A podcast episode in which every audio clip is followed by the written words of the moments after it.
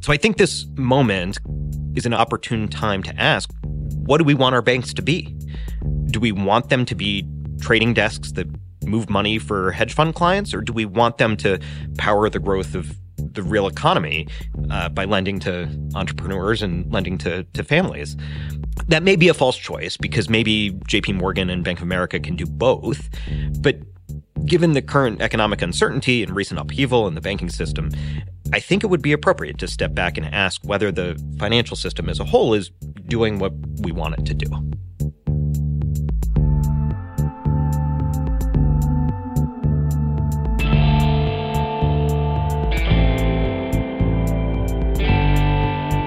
Welcome back to the Business and Society podcast. I'm your host, Jeff Karoub from Michigan News. On today's episode, we welcome experts from the Ross School of Business and the Institute for Social Research to discuss the state of banking and finance. Earlier this year, we saw an interesting case study on banking, investment, and liquidity with the collapse of Silicon Valley Bank. Since then, issues of inflation, high interest rates, and more have presented challenges for customers and businesses alike.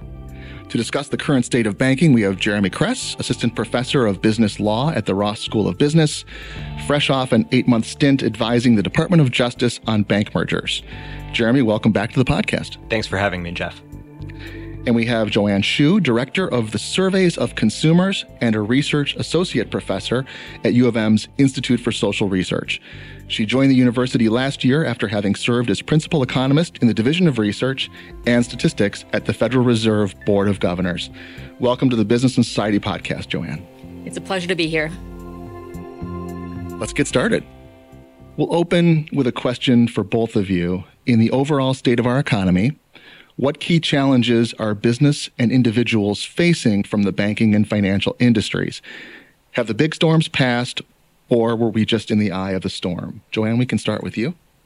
Absolutely. Um, so, what we have noted um, over the last year or so is that consumers have been feeling very negative about the economy.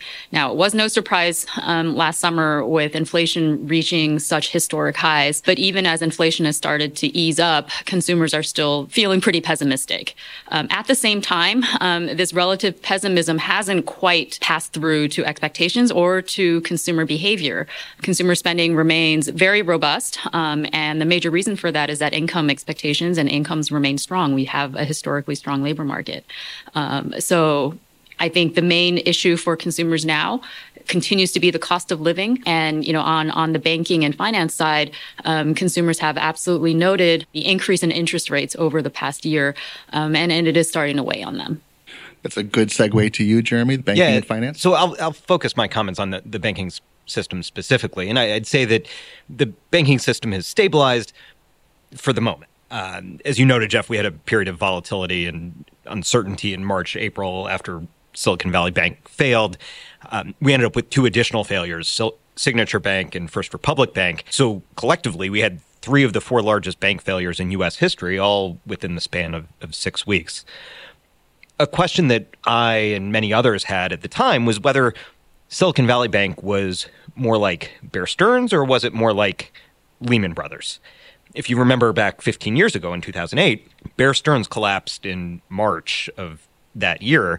But it wasn't until six months later, in September 2008, that Lehman Brothers failed and the financial crisis reached its apex.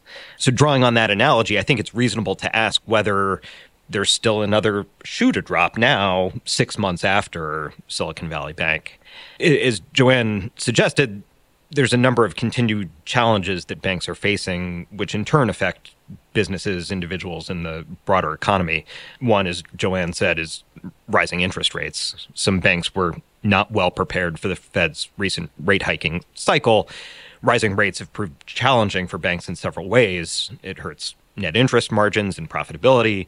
Um, we've seen depositors pull their funding from banks to go to other banks that are offering higher rates or money market mutual funds or, or treasury securities. And as we saw with SVB, a number of banks are sitting on large portfolios of unrealized losses in their securities, which they may have to try to monetize and, and realize those losses if depositors continue fleeing. Uh, we also see pressures in commercial real estate with uh, the prevalence of work from home that's decreased demand for commercial real estate and deflated valuations. Uh, we have lots of commercial real estate loans coming due in the next several years that could be impaired. The Fed and the other banking agencies are uh, writing new capital rules. Uh, you may have heard of the Basel III endgame rules. That's created a lot of uncertainty in the banking system, which could curb credit availability. So, what does this mean for businesses, individuals, and the broader economy? Uh, in light of this uncertainty and caution in the banking sector, I think it's plausible that credit conditions may continue to tighten that means it could become more difficult for small businesses to get loans or potential homeowners to obtain a mortgage. And if we see a slowdown in borrowing, that could naturally have negative consequences for the, the macroeconomy. That's great. And I think it leads well into the other question about your uh, recent eight month stint at the DOJ. You worked uh, with the DOJ on reviewing their guidelines for bank mergers. I wondered if you could tell us a bit about what you learned, how mergers and bank antitrust law plays into our current situation. Sure. So, bank merger policy is highly relevant to the current moment and to ensuring that businesses and individuals retain access to affordable credit. I'm admittedly a, a little biased. Uh, bank mergers are one of my areas of expertise. Like Joanne, I spent uh, some time at the Federal Reserve as an attorney there. I worked on a lot of different bank mergers. Uh, and since becoming an academic, I've researched bank merger oversight. Promoting competition has been a, a priority for the Biden administration. Two years ago, uh, in 2021, the White House issued an executive order on competition, directing different government agencies to uh, do different things to promote competition throughout the economy. One of the 72 provisions in that executive order directed the Department of Justice to work with the banking agencies, the Fed, the comptroller of the currency, the Federal Deposit Insurance Corporation, to develop a plan to revitalize bank merger oversight. Current bank merger guidelines were written in 1995. A lot has changed in banking since then. So the motivation for the executive order was we need a modernized approach to how we analyze bank mergers. For better or worse, there are not a lot of people who have thought about strengthening and modernizing bank merger oversight. I am one of the lucky few. So, about a year ago, the DOJ reached out to ask me if I would come lead the process of developing uh, new bank merger guidelines. Um, I was lucky that the administration at Ross was uh, very supportive. So I spent January through August of this year as counsel to the Assistant Attorney General for Antitrust, developing new bank merger policy. That project is not done. Uh, the new guidelines have not yet been released publicly, but the Assistant Attorney General gave a speech in June previewing a modernized approach to bank antitrust policy. Those 1995 guidelines uh, that are currently in place focus on local market deposit concentration uh, to assess whether a merger would substantially lessen competition. The Assistant Attorney General, uh, Jonathan Kanter, says that is too narrow on several dimensions. First, banks compete in many different ways. Right? They compete based on fees, they compete based on interest rates, branch locations, product variety, customer service. Those are important aspects of competition that you might miss if you focus only on local market deposit concentration.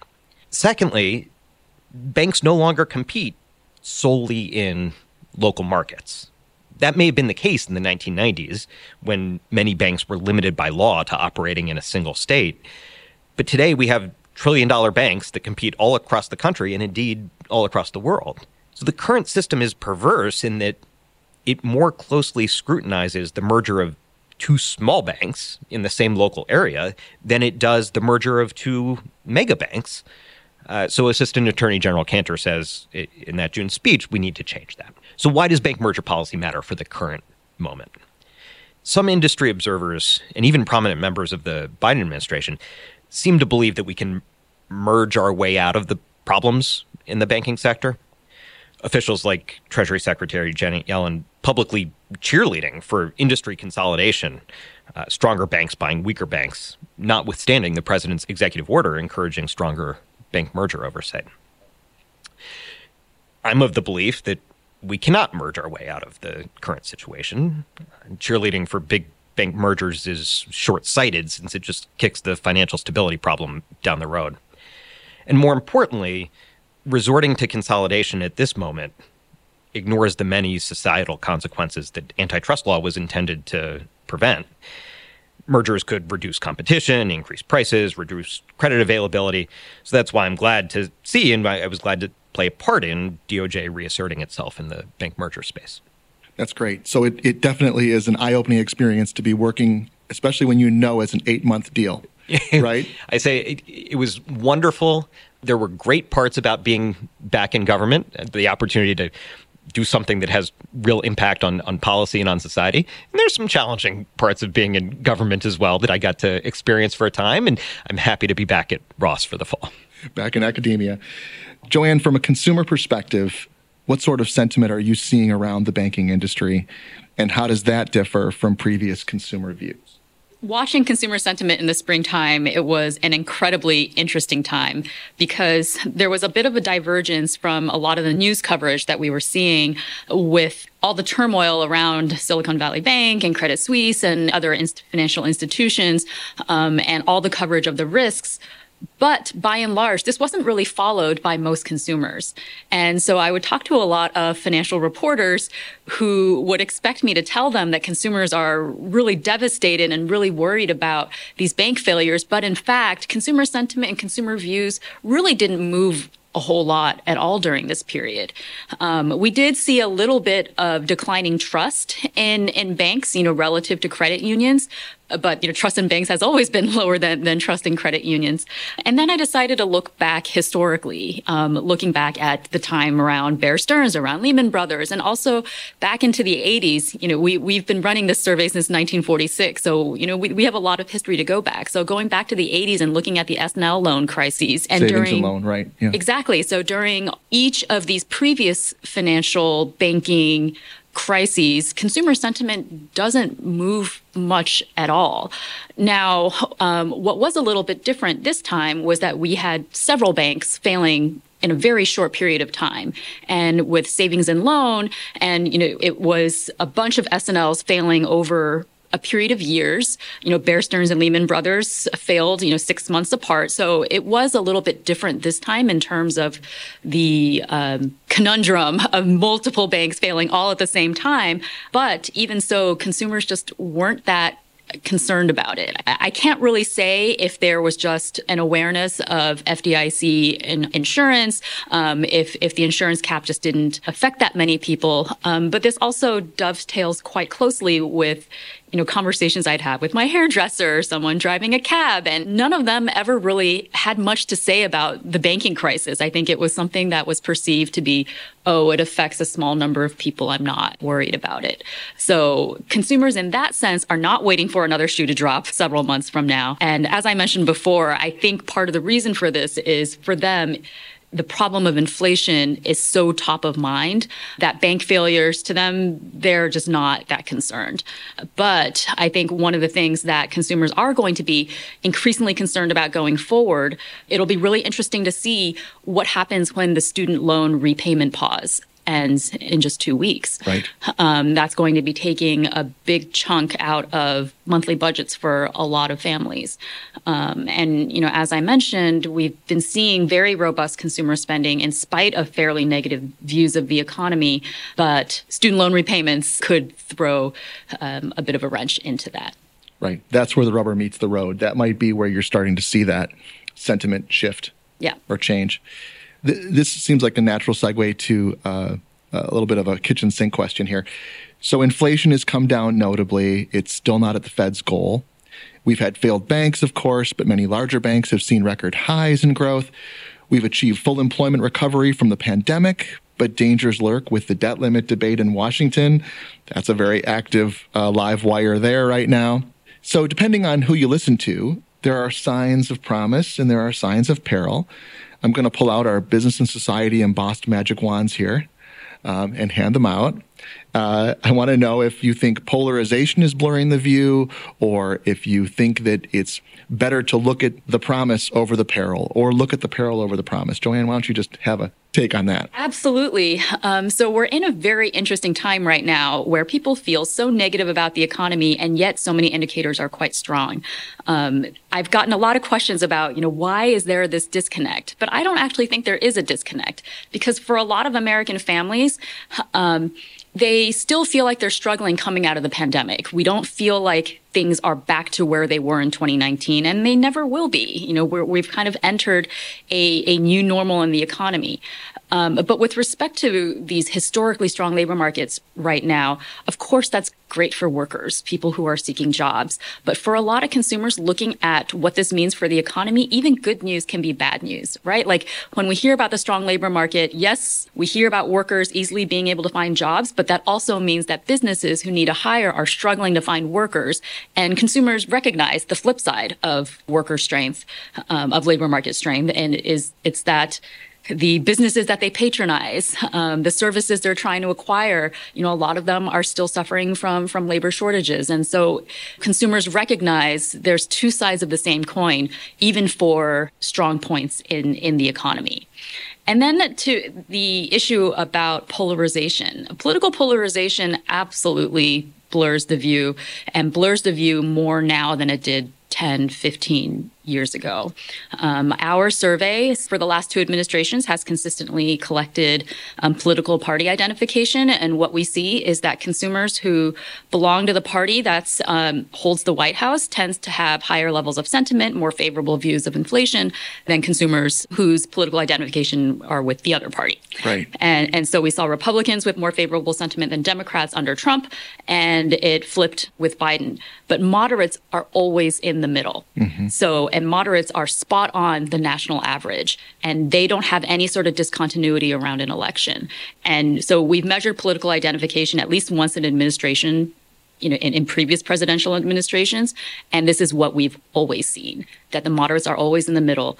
And the uh, partisan gap, you know, yes, it used to be smaller and is much bigger now. But all in all, I don't think it really affects the the national mood um, necessarily because we always see moderates in the middle. However, I think it does contribute to this overall sense of anxiety, not just over the economy, but you know, at the end of our survey, we always ask people. It's very clearly an economic survey, but you know, are there any questions you wish we asked?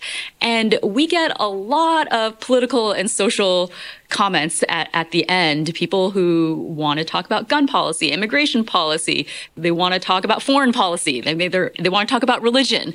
And I think that's a reflection of that for people, everything is economic and even uncertainty on the policy front or on the political front can bleed into their attitudes towards the economy. And increasingly, maybe everything is getting political too. Yes. More so than you may have seen 10, 15, 20 years absolutely, ago. Absolutely. Absolutely. Jeremy, what do you think of all this? Well, I think it's certainly the case that banking policy has become more political uh, over the years. But it, I want to take a, a step back and note the irony in your question, Jeff, that big banks indeed saw record high profits throughout the pandemic at the same time when so many in society were suffering. I think that's reflective of the fact that big banks have become increasingly disconnected from the mainstream economy as they focus on activities like trading and wealth management and less on traditional banking, taking deposits, making mortgage loans, making car loans, making small business loans. So I think this moment is an opportune time to ask what do we want our banks to be? Do we want them to be trading desks that move money for hedge fund clients, or do we want them to power the growth of the real economy uh, by lending to entrepreneurs and lending to, to families?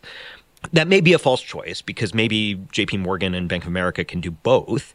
But given the current economic uncertainty and recent upheaval in the banking system, I think it would be appropriate to step back and ask whether the financial system as a whole is doing what we want it to do.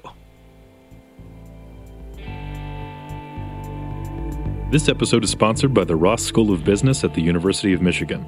Through our podcast, you connect with the people and experiences that define the Ross Way check out our other podcasts, such as Business Beyond Usual, an exploration of the full time MBA experience, and Working for the Weekend, a deep dive into the part time MBA experience on Apple Podcasts and Spotify.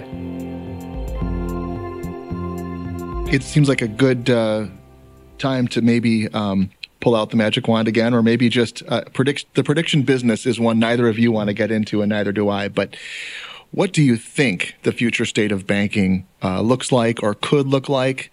um, maybe piggybacking on what you just said about the false choice and it, it being both. Uh, Jeremy, what lessons can individuals and businesses learn from how the industry looks right now? Yeah. So as I think about the future of, of banking, Jeff, I think there's two big open questions. First is in the future, will businesses and, and individuals get financial services from banks, or will they get financial services from non banks, uh, including fintech companies? We've seen increasing uh, mortgage activity coming from non bank mortgage companies like Rocket and Quicken, other shadow banks. We've certainly seen a migration of financial activity out of banks and into to non banks. I do think there's good reason to believe that banks will continue to play a very important role in people's lives and in the U.S. economy. In particular, banks benefit from subsidized deposit insurance that Joanne referenced earlier. That gives them a lower cost of funds that non banks can't access. So there's a built in competitive advantage for, for banks. But there's no denying that non banks and fintechs in particular have already changed how we access financial services and will continue to do so going forward. So that's one big question. Uh, the second big question is what will the U.S. banking sector look like going forward? Um, right now, we've got about 4,400 banks uh, in the United States that fall into three tiers. We've got thousands of small, locally based community banks. We've got dozens of regional banks like PNC and Truist, uh, U.S. Bank that lend to mid-size companies. Uh, and then we've got the mega banks like JP Morgan, Bank of America, Citi, Wells Fargo. Academics and policymakers have raised a lot of concern, uh, especially since SVB, that we might be developing a, a barbell banking system. In other words, maybe the regional bank business model is not viable long term. Uh, and so we could end up with a banking system that just has a whole bunch of small community banks uh, and then a handful of gigantic mega banks with nothing in between. I think that would be a bad thing. Uh, if we go that direction, regional banks like PNC and US Bank are really important for those mid sized companies that are too big to be serviced by your small local community bank. Uh, but JP Morgan and Bank of America also don't think it's worthwhile to uh, focus on those smaller companies when they could make it's potentially more profitable for JP Morgan to make one large loan to a Fortune 500 company than it is to make uh, several smaller loans to, to mid-sized companies. Uh, so I think we need regulatory policy and merger policy that promotes the continuation of all three of those tiers uh, as we think about what the structure of the U.S. banking system will look like going forward. Right on. Final thoughts, Joanne? Yes, I think for, for consumers, the increase in credit in, in interest rates and the increasingly tightened credit conditions, um, you know, we're seeing across the board, but are going to hit consumers most acutely when they search for housing. And consumers have been really concerned about sky high housing prices for, for quite a while, and, and even more so during the pandemic. And the increase in mortgage rates um, has, you know, even though from a historical perspective, uh, my parents uh, like to remind me that uh, interest rates, mortgage rates were much higher in the 80s, um, they still feel unbearably high, especially when they see a lot of peers with 3% um, mortgage rates. So, you know, I think where this is going to come to play for consumers is, you know, are there going to be alternatives for them um, to find palatable interest rates for large purchases like mortgages or for start, starting a small business? Um, and, um, you know, of course, we know the tight interlink between housing markets and financial markets. Um, and so I think that is the thing to watch um, from the consumer side in the months ahead. I like that old Andrew Tobias line, a luxury once sampled becomes a necessity. Yes. And I think that when it comes to interest rates, mortgage rates, you know, we don't think about what it was like for our parents. You know, we think about what it's like for us right now. Well, that's all for us here at Business and Society. I'd like to thank our guests, Jeremy Kress and Joanne Hsu, for sharing their time and expertise. This episode was made in partnership with Michigan Ross and Michigan News. Make sure to check out the show notes for more details on topics, links to research, and more. Thanks for listening to a Michigan Ross podcast. A special thank you to executive producers Jeff Karoub and JT Godfrey, audio engineering and editing by Jonah Brockman, and theme music, Lost Einsteins by Jeff Karoub. Stay connected by following our podcasts on Spotify and Apple Podcasts. To learn more, read full length articles of the podcasts at www.michiganross.umich.edu slash news.